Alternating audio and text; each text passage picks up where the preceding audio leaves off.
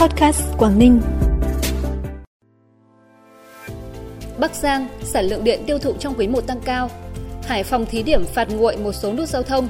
Vịnh Hạ Long của tỉnh Quảng Ninh được đánh giá là một trong 25 điểm đến đẹp nhất trên thế giới, là những thông tin đáng chú ý sẽ có trong bản tin vùng Đông Bắc sáng nay, thứ tư ngày 5 tháng 4. Thưa quý vị và các bạn, từ đầu năm đến nay, kinh tế toàn cầu đang dần phục hồi sau dịch COVID-19, kéo theo chuỗi cung ứng hàng hóa, sản xuất công nghiệp dịch vụ trên địa bàn tỉnh Bắc Giang tăng theo. Qua đó, nhu cầu tiêu thụ điện năng tăng cao. Cụ thể, sản lượng điện thương phẩm tháng 3 đạt 427 triệu kWh, tăng hơn 14% so với cùng kỳ năm 2022. Lũy kế sản lượng điện thương phẩm quý 1 đạt 1.217 triệu kWh, tăng hơn 11% so với cùng kỳ. Trong đó thành phần điện công nghiệp xây dựng chiếm 68%, tăng hơn 13% so với cùng kỳ. Điện quản lý tiêu dùng chiếm 26%, tăng 5% so với cùng kỳ. Trong quý 1, ngành du lịch Cao Bằng đã thực hiện nhiều kế hoạch, chương trình xúc tiến quảng bá, số lượng khách và doanh thu đều tăng so với cùng kỳ. Tổng lượng khách đến Cao Bằng đạt trên 321.600 lượt, tăng 146% so với cùng kỳ. Tổng thu du lịch đạt 210 tỷ đồng, tăng hơn 1.204% so với cùng kỳ. Các điểm đến được du khách quan tâm như Thác Bản Dốc, Động Ngườm Ngao, Núi mắt Thần, các khu du lịch quốc gia đặc biệt. Bắt đầu từ tháng 4, sẽ có 5 nút giao thông được thành phố Hải Phòng đưa vào thí điểm phạt nguội qua thiết bị ghi hình, gồm nút giao Phan Đăng Lưu, Hoàng Quốc Việt, Phạm Văn Đồng, 363, Bùi Viện, Võ Nguyên Giáp, Tô Hiệu, Trần Nguyên Hãn và nút giao Nguyễn Đức Cảnh, Trần Nguyên Hãn. Thời gian qua, một số tỉnh lân cận Hải Phòng như Quảng Ninh, Thái Bình, Hải Dương đều đã áp dụng hình thức xử phạt vi phạm giao thông qua hình ảnh và mang lại hiệu quả tích cực. Tuy nhiên tại Hải Phòng, do hạ tầng thiết bị chưa đồng bộ nên việc xử lý vi phạm giao thông qua hình ảnh mới thực hiện được ở hình thức xử phạt qua hình ảnh do người dân cung cấp. Vì thế tại một số tuyến đường, một số nút giao thông khi vắng lực lượng chức năng ứng trực, tình trạng phương tiện giao thông cơ giới, vi phạm trật tự an toàn giao thông, gây nguy hiểm cho người đi đường liên tiếp xảy ra. Theo số liệu từ Cục Thống kê tỉnh Hải Dương, chỉ số sử dụng lao động trong các doanh nghiệp công nghiệp của Hải Dương 3 tháng đầu năm nay thấp hơn so với cùng kỳ năm 2022. Nhu cầu sử dụng lao động giảm nhiều nhất thuộc các doanh nghiệp lĩnh vực khai khoáng, giảm gần 50%, tiếp đến là sản xuất thiết bị điện, giảm 18%, sản xuất giày dép, giảm 6%.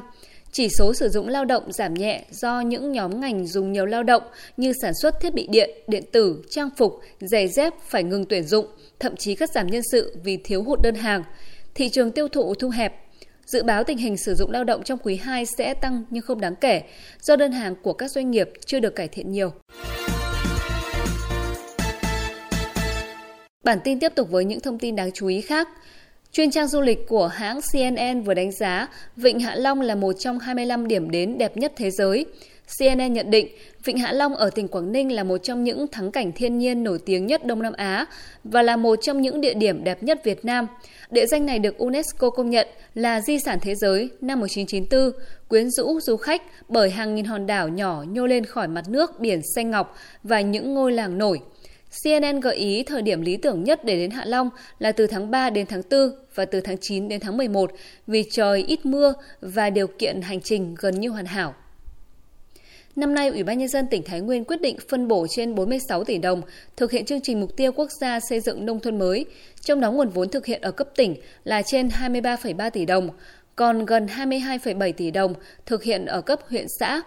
Cùng với nguồn vốn trên, tỉnh Thái Nguyên sẽ tranh thủ sự hỗ trợ giúp đỡ của các bộ ngành trung ương, đồng thời lồng ghép nguồn vốn của các chương trình dự án và huy động sự đóng góp của nhân dân, doanh nghiệp để tạo nguồn lực xây dựng nông thôn mới.